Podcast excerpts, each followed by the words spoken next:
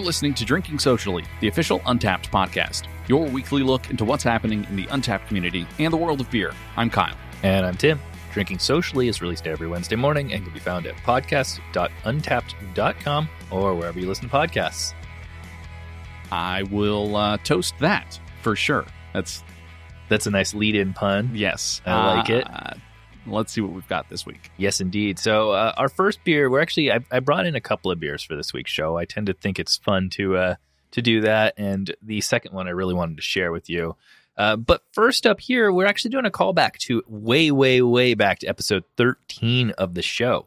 Um, in that episode, we discussed an article about a British brewery that was gathering surplus bread and replacing one third of the barley that they used in their brewing process with that surplus bread. Um, they were also donating their profits to charities to help um, end food hunger. Uh, and at the time when we read that article, which that was you know quite a while ago, distribution had just expanded to New York City. So that said, our good friend Paul, uh, he's over on Instagram at Beers with Shim. Uh, he got his hands on it and graciously sent us a couple of cans. So the first beer we have up here is an American Pale Ale from Toast Ale. It is, as I just said, an American Pale Ale. It is 5% ABV. The U.S. Um, brewing is actually contract brewed through Captain Lawrence Brewing Company, uh, which is based out of Elmsford, New York. Okay, I'm not familiar with with that. Captain That- Lawrence? Yeah, with with the with Captain. Yes. Captain Lawrence is a pretty well known um, brewery on the East Coast. I don't. They, do they do a lot of contracts like this, or is this kind of uh, a new venture for them? Do you Uh, that I can't say for Mhm. sure. Uh, but I, I've heard of Captain Lawrence and I've seen it around, and it's one of those fairly, I believe it's a fairly sought after brand that is not out here on the West Coast for us. Mhm. Um, the UK version of this is actually a collaboration with uh, Essex Street Brewery. So if you're over there uh, across the pond and you have this toast ale, then that's where you're getting it from. It's described on Toast Ale's website as having a golden smooth finish with a hint of citrus and caramel. Um, all profits, like I said, go to charity to help end food waste, which is something that I think you and I are both very adamant about uh, trying to do in our beer industry, and which obviously has quite a bit of waste. And of course, I want to say thank you so much, Paul, for sending this over. Um, if you want to follow Paul on his awesome drinking adventures and see some of his great beertography, we actually talked about him on our design episode as well. Yeah, it's uh, now that it's kind of in the winter season. There's a lot of them that have snow and and kind of have a, a winter vibe to them. This one would look pretty good, I think, in the Get snow. It's- lost in there. It, it would. It's got. Uh, it just says toast on the front. It looks like it's been stamped on there. Um, and it is a fully wrapped like white can. Uh, you know what it reminds me of? Way way back in gosh 2012 or 2011, there was this app called Stamped. Uh, almost like Untappd, spelled very similarly. But what you would do is quote unquote check in to a thing to say that you liked it, and you kind of had your profile and things like that. But it's got that it's got that same sort of like stamped look with the the white and the blue. Uh, you know, web web 2.5. hmm I can see that. Uh, it does say also on the side that there is a slice of uh, fresh bread in each 12 ounce can. So that's probably the rough calculation there. And all I was going to say, am I supposed to shake this first and then try and may may settle at the bottom? Make sure to uh, swirl your toast. yes, and uh, all profits here they say do go to charity feedback to end food waste. And like you said, obviously that's that's going to be a cause that you and I are pretty passionate about, Mhm. and anything that we can do to help further that, um, I'm all I'm all for. I've also really enjoyed uh, all the folks who are tagging us on Yes, Untappd, uh, checking into the Resilience IPA and just saying like, hey, uh, you know, uh, Kyle and Tim turned me onto this, and I, I was able to find it. So keep doing that. Uh, if you check into Toast, if you check into any beer, we always love seeing the tags on Untappd. I second that for sure. It's been really cool seeing all those check-ins. Now on the side of the can, it also says here that it is uh, crafted from fresh surplus bread, malted barley, and only the finest Centennial, Cascade, and Chinook hops. Golden with a smooth finish and a hint of caramel and citrus. Hmm. Caramel, caramel. Yeah. Carmel is the city. I know, I know that much, but I think it's probably a West Coast, East Coast you Caramel, know. caramel. Yeah, I get it. Yeah, and that, uh, Eh, all right, let's give this a shot. That those hops come out strong. it is listed as an American Pale Ale. Um, So I, I ex- kind of expect that, you know, right when you crack open the can, you just get a room full of hops, a nice sort of like light golden color, yep. uh, completely, completely clear, nice, nice rocky head, at least, you know, pouring from the can. This is a, a I guess, you know, one that you could enjoy straight from the can, uh, seeing as it's 12 ounces, but um, 12 ounces, 5%. I mean, that smell is just, I don't get toast from it. Obviously, it is it is it is like straight up just hops, um, and that's a wonderful smell.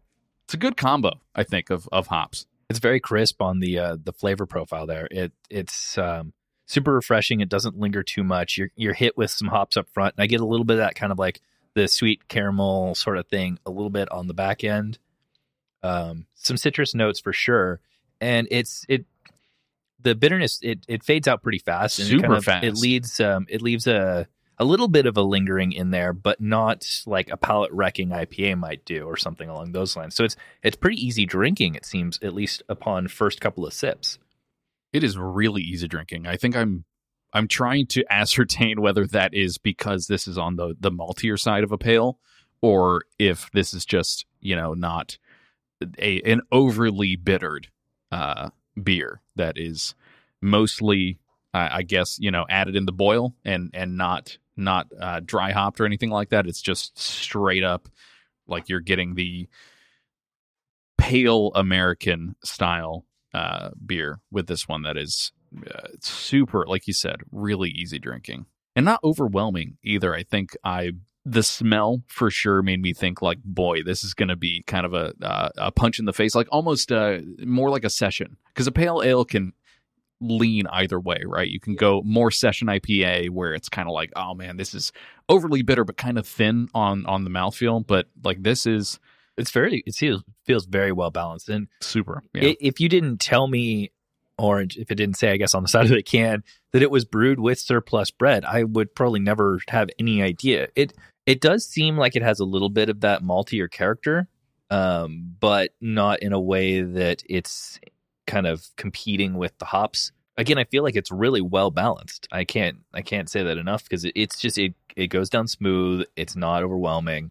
It has that hop character that you're looking for as a couple of hop heads. It, well, and I think the bitterness kind of it lingers, and this the citrusy ness, if you would, of of I don't think that's a flavor profile tag, but citrusy, and I think citrus are citrus citrusiness is not. Uh, but we it, it starts to kind of like build on itself, and you get a little bit more of that as as you continually kind of coat your palate with it over and over again. This is one of those where like I think t- going back to one of our previous episodes, I think two episodes ago, we were talking about tasters and the fact that like you can't really fully experience a beer without either a full pour. I think t- 12 ounces of this probably does this beer justice because after two or three sips of this, I wasn't, I was getting a lot of balance. Like it's just completely, and maybe it was our lunch, but like it's, it is not a huge punch in your face, but as you continually try this over and over again, it, the the flavors do start to build, and the subtleties that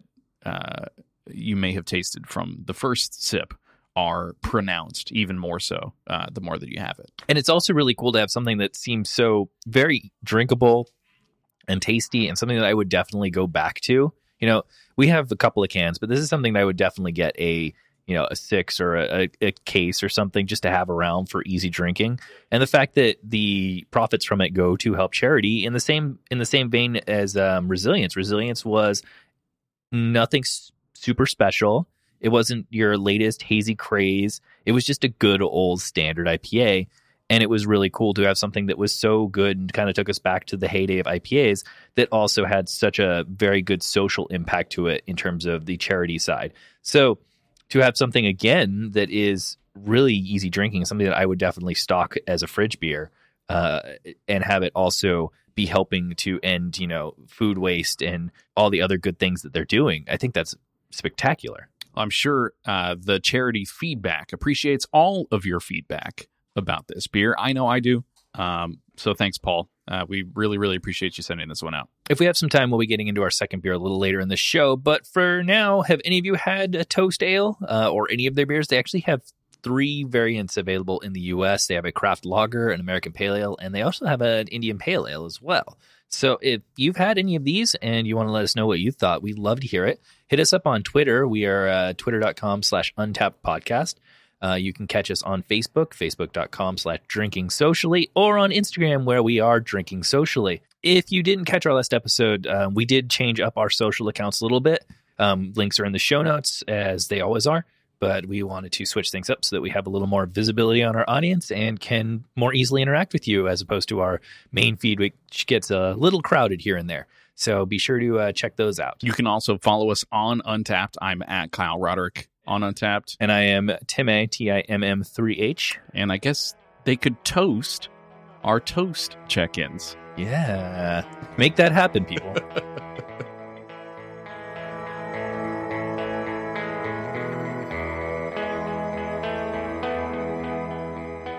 All right, let's move on to our Style of the Week segment and take a look at this week's feature beer style. Here's Tim with more. So I was uh, going through picking out news articles for the show, and I came across an article uh, that was on VinePair that I thought was pretty interesting, and it kind of got me thinking um, about a specific style that they were writing up, and I wanted to kind of dig a little bit deeper in that. So starting off with a little bit from the article here, uh, in November 2018, Goose Island Brewery threw a curveball. In the anticipated release of its annual Bourbon County brand series, it replaced one variant with Bourbon County brand wheat wine. It was the first time the series included something other than a stout since 2013. The risk paid off. Bourbon County brand wheat wine was a critically acclaimed favorite of this year's lineup, and it actually is the top ranked wheat wine beer on Untappd. So we got a shout out on VinePair there, which was pretty cool. That is cool. After reading this, it got me kind of wondering what exactly is a wheat wine. I know when we did some of our um, uh, that's that's Will Wheatwine. I thought he's he's he has a, an untapped profile, and um, no, uh, is that is that not no? Okay, wrong wrong one. Yeah, okay. Uh, but that was I like that. That was good. I it's it's not a crusher, but uh, you know. um. Anyway, so it, it got me wondering what a wheat wine is because I know we've done our style updates in the past um, for the style guidelines on Untappd. we've added wheat wine, and uh, it was one of those categories I was like, okay, well, it seems to be something that's out there, but I've never had it and I've never really read about it, so it kind of got me curious, and I wanted to dive in a little bit more. So the accepted story of wheat wine's emergence begins in California in the mid 1980s, and it's actually all because of a simple mistake. Now, if you're told wheat wine, what what do you think? Like, what what do you think it could be? I would probably go like high gravity, high ABV, um, something that is maybe barrel aged, um, and something that I likely wouldn't choose on a menu if I saw it. Uh, something that's probably going to be more uh, along the lines again like the name implies more on the wine spectrum and and is something that um, is going to be higher gravity well, you you've got the high gravity part right. So Phil Moeller and a friend they actually got together to brew a batch of a barley wine. Now you can see some connection here. Okay. In the process of adding the grain, a miscalculation or slip up actually occurred, and too much wheat went in. So, like any good, you, you got some wheat in my barley. I got some barley in your wheat. so, like any good home brewer, the two kept going, and they were just determined to see kind of like what would this error lead to. Huh. That sort of experimentation, like, oh, well, something happened. I guess we should just keep going and find out what we get. Makes me think that it's like you take a, a Berliner Weiss and, and just like let it get real old, maybe. See what happens. Yeah, just see what happens. I tend, when I've done homebrews, I one of the things that I like to do is what interesting things can I throw in? Because I honestly, I'm I'm still amateur, and I order pre-designated kits, and it has like step-by-step instructions, so I'm not going to screw it up. But at one point or another, I'll be like, okay, well, what happens if I throw some orange zest in here, or what if I dry hop this? So I, right during this of, phase or this sort of, amount, yeah, yeah, that experimentation. Mm-hmm. Granted, that's calculated. This, on the other hand, happy accident. Okay, okay, for a, for a whole style. So they let it ferment with a mixture of excitement and trepidation, and then they poured a glass and drank. It was that precise moment they realized that they had mistakenly made something worthy. So in 1987, Phil Moeller became the first brewmaster for the newly opened Rubicon Brewery in Sacramento, California. And in the fall of 1988, the cooling air likely brought thoughts of that brewing mistake and the warming, lovely brew that resulted. Moeller decided that it was time to bring the secret seductress to the rest of the world. The beer was rich, deep, and complex, yet it hid its intentions well with a slightly lighter mouthfeel and only whispered notes of alcohol. Rubicon's winter wheat wine was actually the first commercial example of the wheat wine style. Interesting. So kind of born in California. Yeah. Or at least uh, created. Yeah, it was it was kind of created here, first commercially available through a brewery from here. It's really interesting. It was very popular as a tap release at the brewery throughout the 1990s. Uh, the 2000s actually brought further recognition in the form of uh, competition medals. It won a gold medal at the Great American Beer Festival in t- 2006 and would go on to win silver in 2009. And then in 2008, it was recognized at the World Beer Cup uh, with a gold medal. So you could see as time went on, it kind of became a far more accepted thing. Mm-hmm. Even as late as 2016, it continued to be a contender when a two, uh, 2007 vintage actually won bronze in the aged beer category, which I didn't know they had that. It's, hey, I'm going to find this thing on my shelf that I held on for to for 15 years, enter it in the competition. I guess could anybody enter a beer at that point? uh, yeah, boy. I that sounds like you're in a I don't know. Do you can you taste it before you submit it? Like how do how does that work? I would be you got to have two, That's right? it. Yeah, exactly. Uh, Even then, who knows? yeah, That's uh, funny. Mm-mm. Um, so the winter wheat wine, it actually remained the quintessential example of the style until the brewery closed its doors in 2017, which is sad news to hear.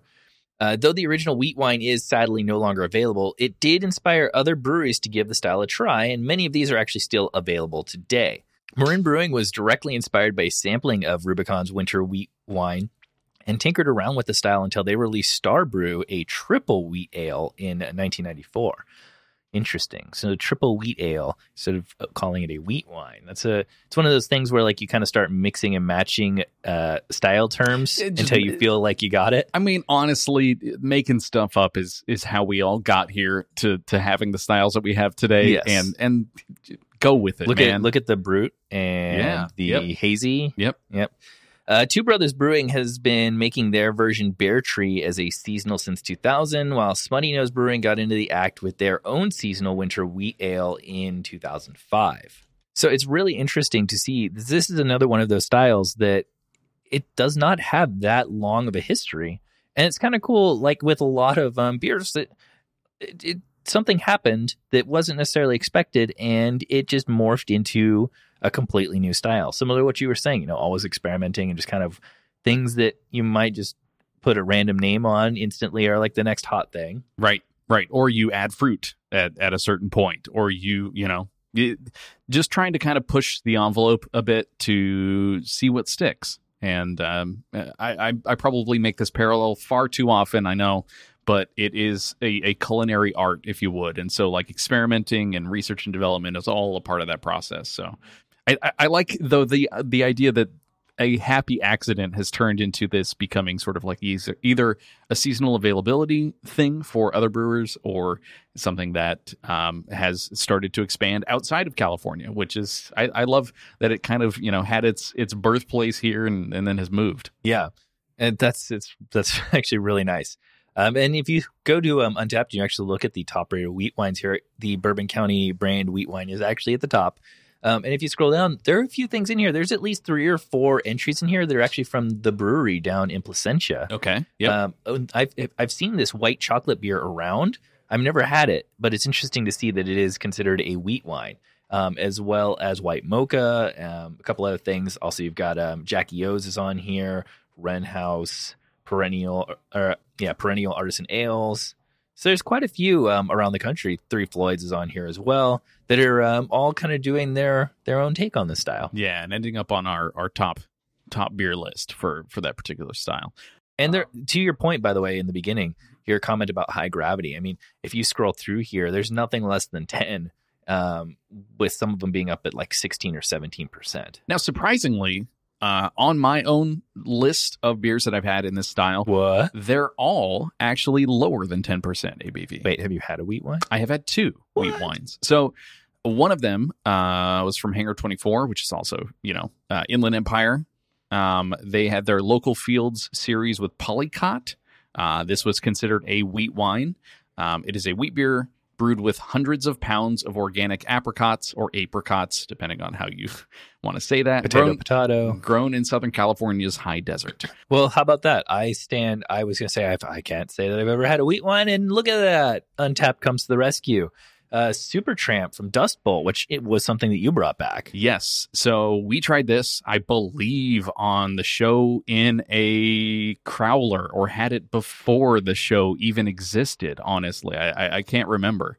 But this one is an 8.4% Okay. ABV uh, wheat wine, strawberry infused wheat wine, fruity aroma, strawberry flavor. They say dangerously delicious. And so much so that uh, my own flesh and blood brother is the top three on the loyal drinkers category on this page here uh, because he does live nearby. And so this was this is one of his favorite beers that Dust Bowl Brewing makes. That's Uh, awesome. if you're ever going up the 99 stop in Turlock Dust Bowl, you can see it from the freeway. Uh, a great place to just kind of stop off and and uh, grab a brew.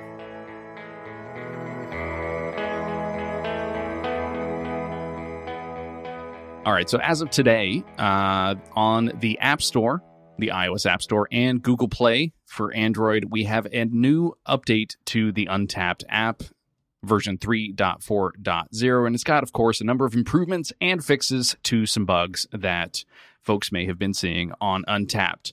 In the improvements category, we've got a brand new filter, a completely redesigned filter. If you go to your profile and tap either your beer count at the top or you scroll down and tap the beers item, you'll be taken to your beer view where we list the current number of beers that you have checked into, as well as if you tap the filter button next to the search bar, you'll be presented with a brand new filter for those beers. I think the most important inclusion here on this screen is the ability to filter by rating. Uh, we heard you that you wanted to be able to find those beers that you had either never rated before uh, or your top beer, whatever you rated a 5.0. You can now do that from that screen. You can also select more than one rating at a time and display all of those beers at once. So hopefully that's a, a very welcome improvement to your beer searching. Uh, our plan going forward is to carry that over to other parts of the app. So if you have any feedback on that particular feature, we would love to hear it.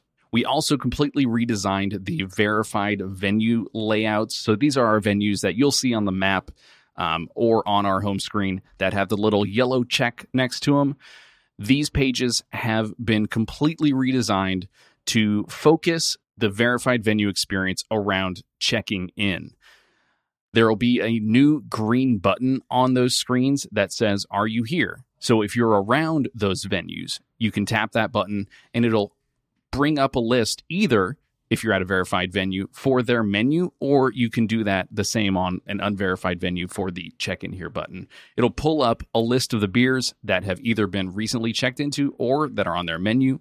You can select one and then check in there. It's very handy. I like that feature a lot, um, especially if you're out enjoying some beers and you you don't want to have to go through the process of searching or adding the location. You can just automatically hit the check in there, and we'll pre-fill the location on your check-in detail, which is really handy. Also on your profile, if you're looking through your badges, trying to see, you know, which badges you've earned, whether or not your friends have earned those badges as well, you've seen that we display the friends that have earned that current level of the badge on that badge page. Now, if you hit the show more button, you'll see a full list of all of the friends that have earned that particular level for that badge. So it's a minor enhancement to a feature that we had already included in the app where we included just the avatar. But now you can link directly to those friends' profiles.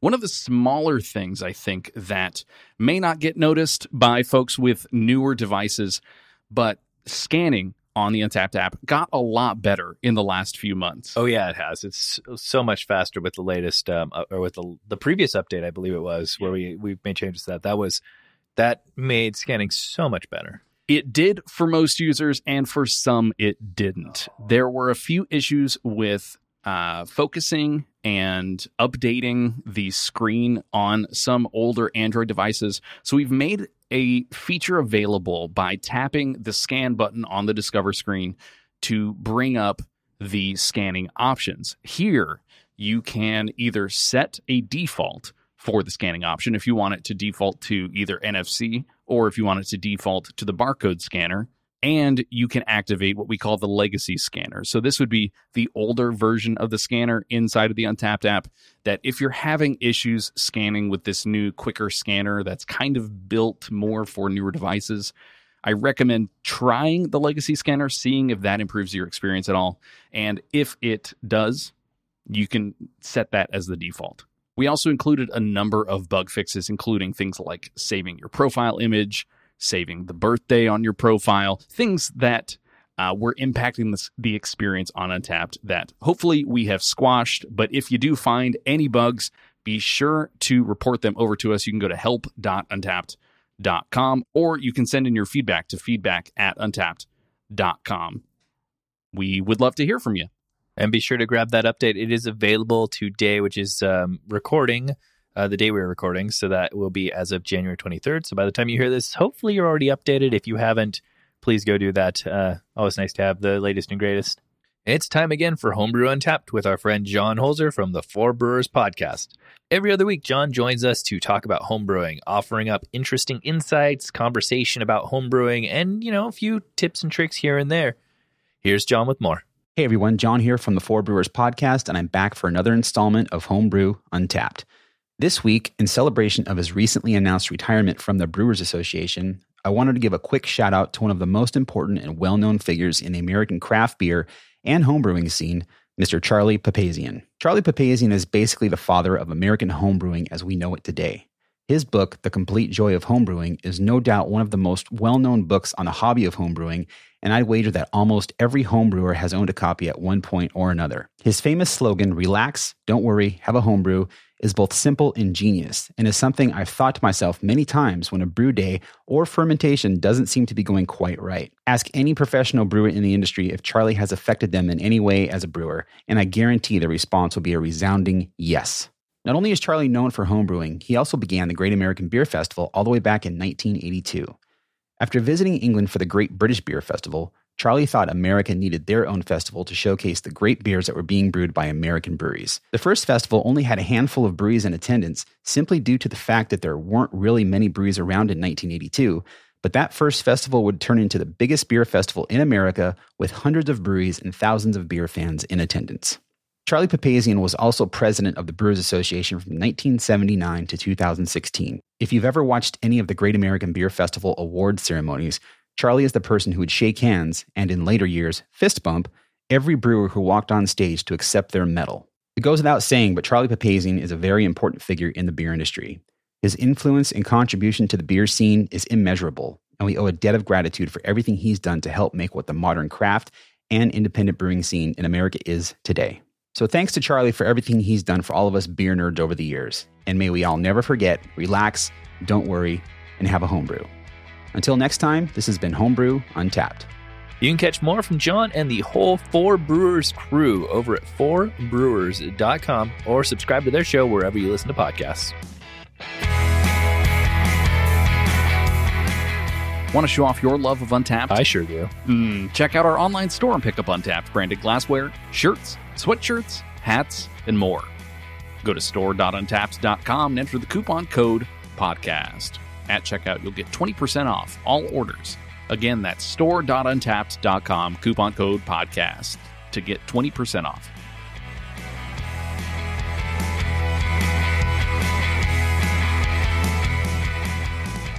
All right, now that we've enjoyed this uh, toast pale ale, I thought it would be cool to crack open the second beer that I brought in today. Again, another shout out to Paul. He sent this one along with the toast, so this is pretty cool here.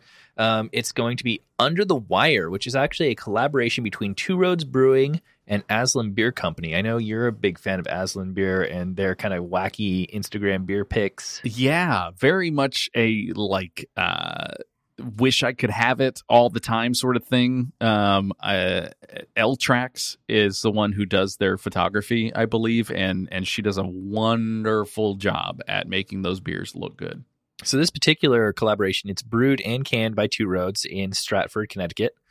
Uh, it's got a really rad can. It's kind of like got that like um, cotton candy sunset gradient with some bird with a bird sitting on some wires. It reminds me a lot of that can that Highland Park put out a while back with the sunset on Mm, the back. mhm. Uh, it was more of a like a you know Southern California cloudy slash uh, you know warm sun gradient going on, but it still had the birds on on top of the uh, the power. It was one of those, the cloud something. Yeah, Okay. yeah. I of- remember what you're talking about. Yeah, yep. Um, so this one, it is uh, listed on the can here as an hazy India Pale Ale. Getting back to our hazies, uh, we obviously categorize that as a, an IPA New England, uh, 5.5% ABV. Uh, it is actually uh, Wait, wait, wait, wait, wait. Five point five. Yeah, it's a 5.5 ABV hazy, Hazy. IPA. Okay, all right. So getting a little getting a little sessionable. yeah, I like it. It's brewed with Hallertau Blanc and Mandarina hops. So you got a couple of interesting ones there that I've never heard of. Hmm. Um, it's got notes of white wine grapes, tangerine, elderflower, and a light earthiness. I'm kind of excited to check this one out. I like the idea of a light earthiness, like a like a small Earth, like a like a small like a tiny Earth, Earth light. or yeah, Earth light. Now I, I'm pretty sure I've had a an IPA with uh, Hallertau Hallertau Blanc and Mandarina before, but couldn't tell you off the top of my head uh, the flavors to expect here with this. But I'm gonna, I'm gonna give it a smell. I mean, obviously, more way more IPA than uh, hot, you know, hop forward than the toast that we had earlier, which is to be expected. Also, being the hazy New England, it's got a bit more of that citrus, juicy um, aroma going on than just the you know ex- what you'd expect, kind of the the hoppy citrus versus like this is more of the the fruity sort of uh, aroma. Yeah, I mean, just straight up juice. has a really nice light orange, kind of golden orange color. Cannot see through. A um, little bit, a little, little bit of a nice head there. Ooh, the bitterness on this is more in the back. Wow. Yeah. I feel it hit after the first, like, after the first second or so. For New England, it is way more palate wrecking than I would have ever expected. Um, I expect kind of a, a subtle mildness to a lot of New England's Yeah, um, that is is probably like my West Coast bias showing a bit, where I'm like, uh, all I want this to do is uh, taste like you left the you know orange juice out for a little too long and you lost a lot of the bitterness and it just it, you know is just kind of like foamy and it does have that orange. mellow. It does have that orange rind sort of thing going on, where it's like it's super citrusy, but also super bitter. Um, un- unlike the unlike the super juice um, citrus fruit, stone fruit, tropical thing that you typically come to expect from, say, like a, a New England style IPA. To your point, yeah, it, it's uh, a lot more bitter than I had anticipated. It has, it definitely has the citrus up front, uh, but again, like I said, like if you've ever bitten into an orange rind, like that's kind of what I'm getting. Well, and a tangerine, I think, is on a whole separate orange spectrum than you would expect from like a navel orange or uh, any of any any other sort of like juiced type orange.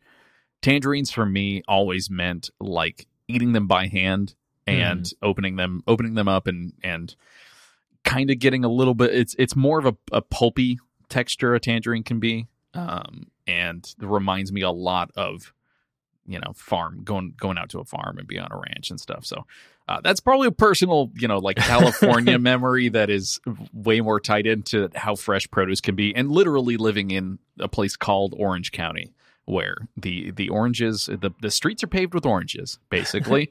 And we juice them for you and then ship them out and and all that all that road juice ends up on the shelves but this is uh this is really really good i'm still surprised that this is 5.5% I know that's that's kind of wild. It it's also a nice change to have um, have a an hazy IPA that is leaning a bit more to the leaning a bit more into the hop bitterness and a little bit less into the juice, which is kind of like I said, it's it's a nice change. And I feel like I've been doing that a bit more in general, just leaning a little bit away from that, trying to get back into the actual IPA world, uh, just your straight up IPA. But overall, this is this is really enjoyable, um, and it, it is leaving it's leaving quite a bit of bitter on the back, which we'll see how that how that handles as we keep going. I'm gonna have to get out to Two Roads eventually. I've seen all the photos that Paul's posted at Two Roads, and it looks like a really cool place. They seem to have some some really cool series, uh,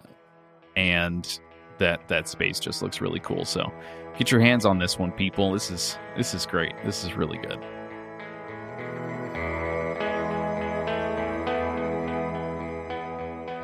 Now that we've opened this beer, let's move on and take a look at some of the interesting beer articles that we found this week. Let's go all the way over to the other side of the country where the team that I guess we need to rep here coming up to the Super Bowl is uh is is is LA based, right? Yes, indeed. The first article here comes from NBCLosAngeles.com, which is our local news out here. If the Rams win the Super Bowl, Bud Light promises free beer for LA. Okay. How did how are they going to manage that? Is it, it, it It's a good question. Um, it does talk about how uh, later on in the article, but I'll jump ahead to that. Um, they made the same. They actually made the same promise uh, last year uh, for the Philadelphia Eagles. The beer company they actually held up the promise after the Eagles won the Super Bowl, delivering around 3,800 cans to their Super Bowl parade. uh, So they handed them out at the actual Super Bowl parade. Ah, that makes sense. So, this article more specifically, the Los Angeles Rams could walk away with more than a trophy if they win the Super Bowl, uh, thanks to Bud Light. That's because Anheuser-Busch recently promised to give out free beer to this year's winner, i.e., the city that wins the Super Bowl. So, on Sunday, two hard fought games ended in the Rams claiming the NFC title, while the New England Patriots won the AFC championship for the third straight year. Well, and people tune into this podcast for their sports scores. So unfortunately, they get to you one week late. Uh, we apologize in advance for that, but that's just that's that's how things go. At least it's coming up before the Super Bowl. That'd be really that's, awkward. That's true. That's true. So the two teams are going to square off February 2nd in Super Bowl, what is it, uh, 33? yeah. I always got to take a second to figure out those Roman numerals. a win against the Patriots could mean the second Super Bowl victory in the history of the Rams franchise, which would also be their first since coming to LA. That'd be pretty huge, being that they don't even have their own stadium here yet. That's still being built. This promise by Bud Light, however, could be even more cause for the city to celebrate the return of the Rams from the big game and to the city. Yeah. I mean, it's it's gonna be a, a party either way, right? I mean, free beer is free beer. free advertising is free beer. That's fair. pretty much. Uh, which is, you know what? That's that's fine. I I know that Bud Light and, and Bud it in general becomes one of those things that's synonymous with the NFL. Uh, they did like their whole uh, branded can series where you could get your team and rep your team on your can. So uh, those two brands have uh, have synergies beyond anything that I could imagine. I'm sure. So I'm. This is cool. I just want to. I would love to have a hometown team win the Super Bowl. I think that that's kind of what it comes down to for me. Yeah, that is very true. So, East Coast uh, listeners, we apologize. Yeah. but uh, we gotta we gotta rep the home team.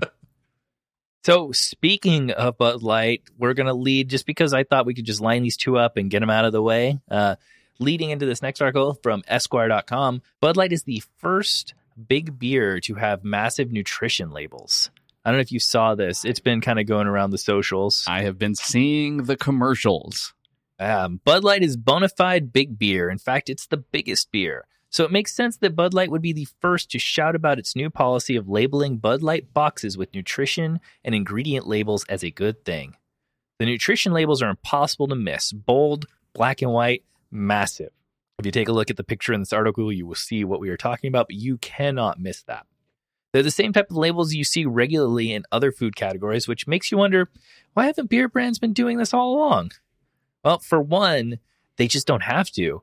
Alcoholic beverages in the U.S. are regulated by the Alcohol and Tobacco Tax and Trade Bureau, which we learned uh, more about last episode. Mm-hmm. Uh, and the agency has never required them. And more importantly, because beer drinkers haven't traditionally been concerned with how a can measures up to their daily food and drink intake, they just want a beer. and I probably didn't rely on them when I was like actually very very closely monitoring slash tracking my nutrition that that was incoming into my body. I would scan the UPC with the uh the what app was it? It wasn't Lose It. It was one of the other ones. Either way, I was scanning it with the barcode reader in the app, and it would pull in the information because it was user generated. Yeah. It, it wasn't like scanning the nutrition label and saying like, "Oh, let's let's pull in the amount of uh, polyunsaturated fat and put that into the, the machine." It was just you know user input data, so it wasn't necessarily like I was checking the ingredients and every single thing. Usually, it was in the system. And while I think you and I don't really care so much about that, we just want to have a really good beer. We have seen that trend changing over and over, episode to episode, article to article. Mhm. The trend towards, um, you know, healthier, lighter, more uh, clean lifestyle. if I guess will. more health conscious. If Yeah. you're, if you're really, if it really comes down to it. But I think also this is maybe in response to a brand like Michelob Ultra, who, as a part of their marketing strategy, is like, this is how many carbs this is. That's it. Like, and you're not necessarily thinking about the ingredients. You're thinking about the numerical value assigned to the beverage you're about to drink, and Yep. thinking like, "Ah, I can. I, I walked to the bar. I'm okay to have a 64, you know, carbohydrate beverage. That'll that'll do me. Yeah. And I mean, to your point there too, Bud Light isn't the first uh, to print nutritional information. Coors Light, Heineken, and others, they already use labels, but they're smaller and more difficult to find.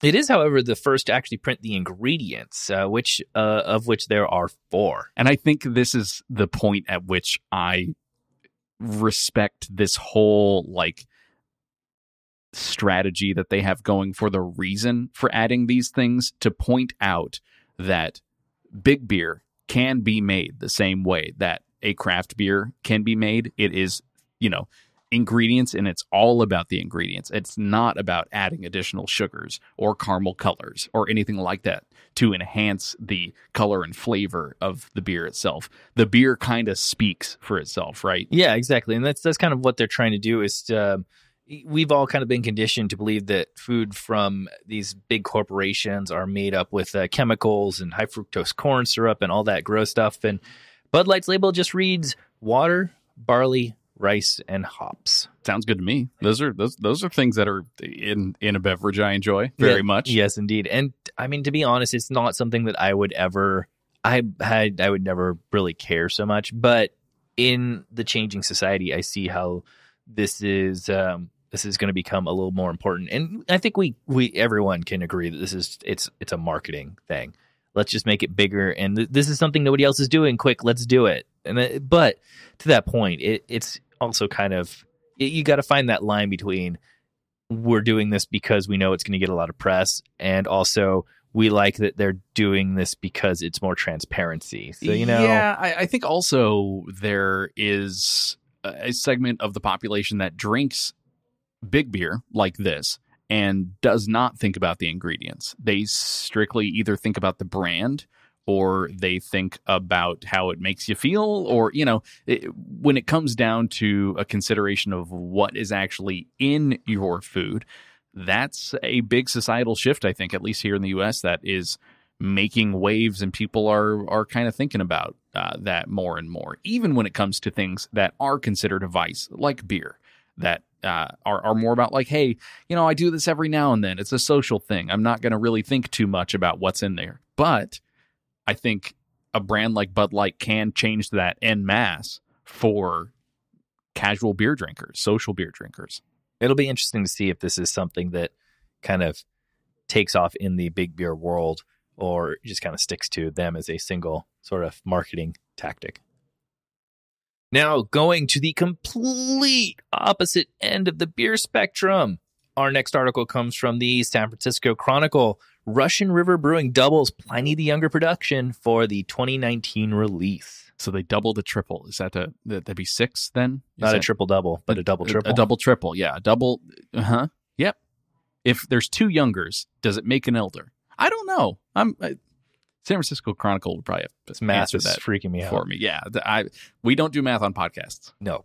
Now, have you ever had younger? I haven't. Me This is- neither. This is one of those like white whale situations where I'm like, I've heard so much about it. I have good friends who have stood in line and had four to eight ounces of it and then said, get out. You can't have any more. Um, it, it, it is very much sort of, um, if, if I can say so, like a beer mecca, right? Like you Mhm. travel up to Russian River, you wait for it to be released, you, you go and you try it. Um, I've had family members who live in the Santa Rosa area who are like, "Oh no, I just have this every now and then. It's you know when it's available. I just I know people who travel kidding? up from SoCal yearly to wait in line and get it multiple times. I would still very much love to try it. I get that maybe it's all about the hype train for this, but th- that train's still going.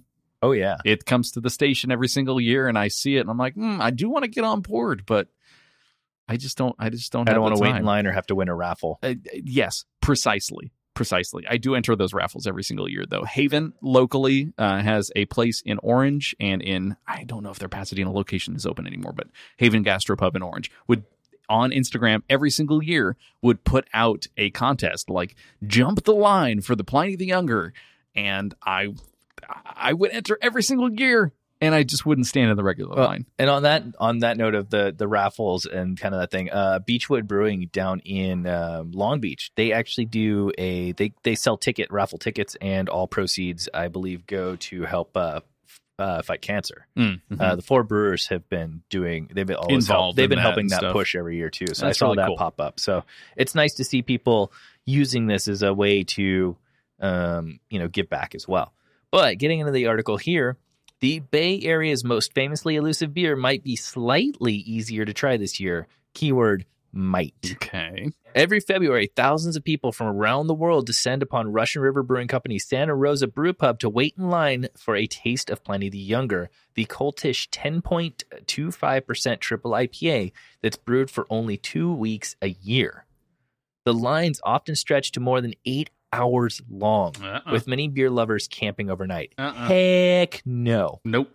Nope, nope, nope, nope. When you finally reach the door, the clock starts. You can stay inside for three hours or three glasses of younger, whichever you hit first. Now, that's a situation where you go, you get one, you enjoy it, and then you wait. You like hang out, have your sec. Like the, after your first one, you kind of like slow it down and drag it out. and then you end up blasting one at the end, thinking like, ah, I get to have three to get that third check in. No way. no, I'm, there, there's no way I'm crushing a 10.25 triple. Oh, for sure. And there are no growlers, no bottles, no cans. You just get it on draft. Um, obviously, as we just mentioned, it does get loosely distributed throughout. Um, I don't know exactly how far, mostly in California, I would assume, or at least the you know West Coast Mhm. in general. But uh, if you're heading up to get it at the source, this is what you're going to have to deal with. For those planning to make the pilgrimage to Sonoma County for the younger release, which is uh, February 1st to the 14th this year, Russian River has good news. They're making a lot more beer this year 350 barrels worth of keg volume, which is up from 160 last year.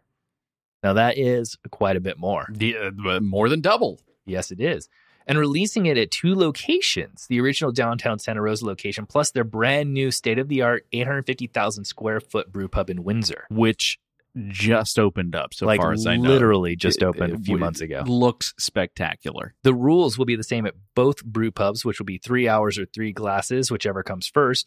Uh, and when you show up, they stamp your hand to mark your place in line. But the uh, the Windsor location was actually designed with younger with their younger release in mind, hoping to alleviate some of the discomforts that visitors have endured in the past. For example, a warm, dry bathroom accessible from outdoors, which they'll keep open all night for the campers. They also have two acres of parking and ten pop up tents in case it rains. That's incredible. I mean, uh, that's truly a brewery going to lengths to help accommodate something that they know is going to happen anyway. And like you said, built a particular location kind of around this release that they do for two weeks a year. That's that's just that's some good forethought, I I think, and also speaks to like how much they do care about the folks who are waiting in line to to try this. Yeah, and in addition to having all those, um, coffee carts are actually they're going to be in the parking lot to compensate for the lack of nearby coffee shops, which are plentiful in downtown Santa Rosa. Got so it. you'll be able to get your caffeine fix while you're waiting too. A quote here from one of the co-owners, Natalie Cilurzo. She says, "We're very excited that the town of Windsor approved a free shuttle. They really want to participate in the Pliny the Younger release." The shuttle, which is actually paid for by the town, will be free for residents and visitors alike, and it's going to travel around to the different hotels, bringing people in. That is very very cool. I boy, what do we need to do to to make this happen? Trek up to Russian River, grab a tent maybe, camp out, get some caffeine, wait for Pliny. I don't know. It's hmm I really want to do it. I don't think I'm at the stage in life where spending 8 plus hours outside of a brewery to try 8 ounces of a beverage is in the cards for me. We need a press pass. But we do need we definitely we need that that brewery tour, that press pass. Um, but more power to the people who want to get out there and do it. That's that is super awesome. I would love to see some photos, uh, especially of their new location, and see how how this is doing for them. Yeah, and if you do make it up there, then enjoy, and I hope it's super exciting. And you know, if you are a listener, let us know how it goes. Um, we'd love to hear. You can find show notes for this episode by going to podcast.untappd.com slash 48. That's where the notes for this episode will be. You can also follow us on social media. We've got a whole bunch of new handles for you. Uh, on Twitter, you can catch us at twitter.com slash untappd podcast. On Facebook, we are facebook.com slash drinking socially. And on Instagram, we are also drinking socially.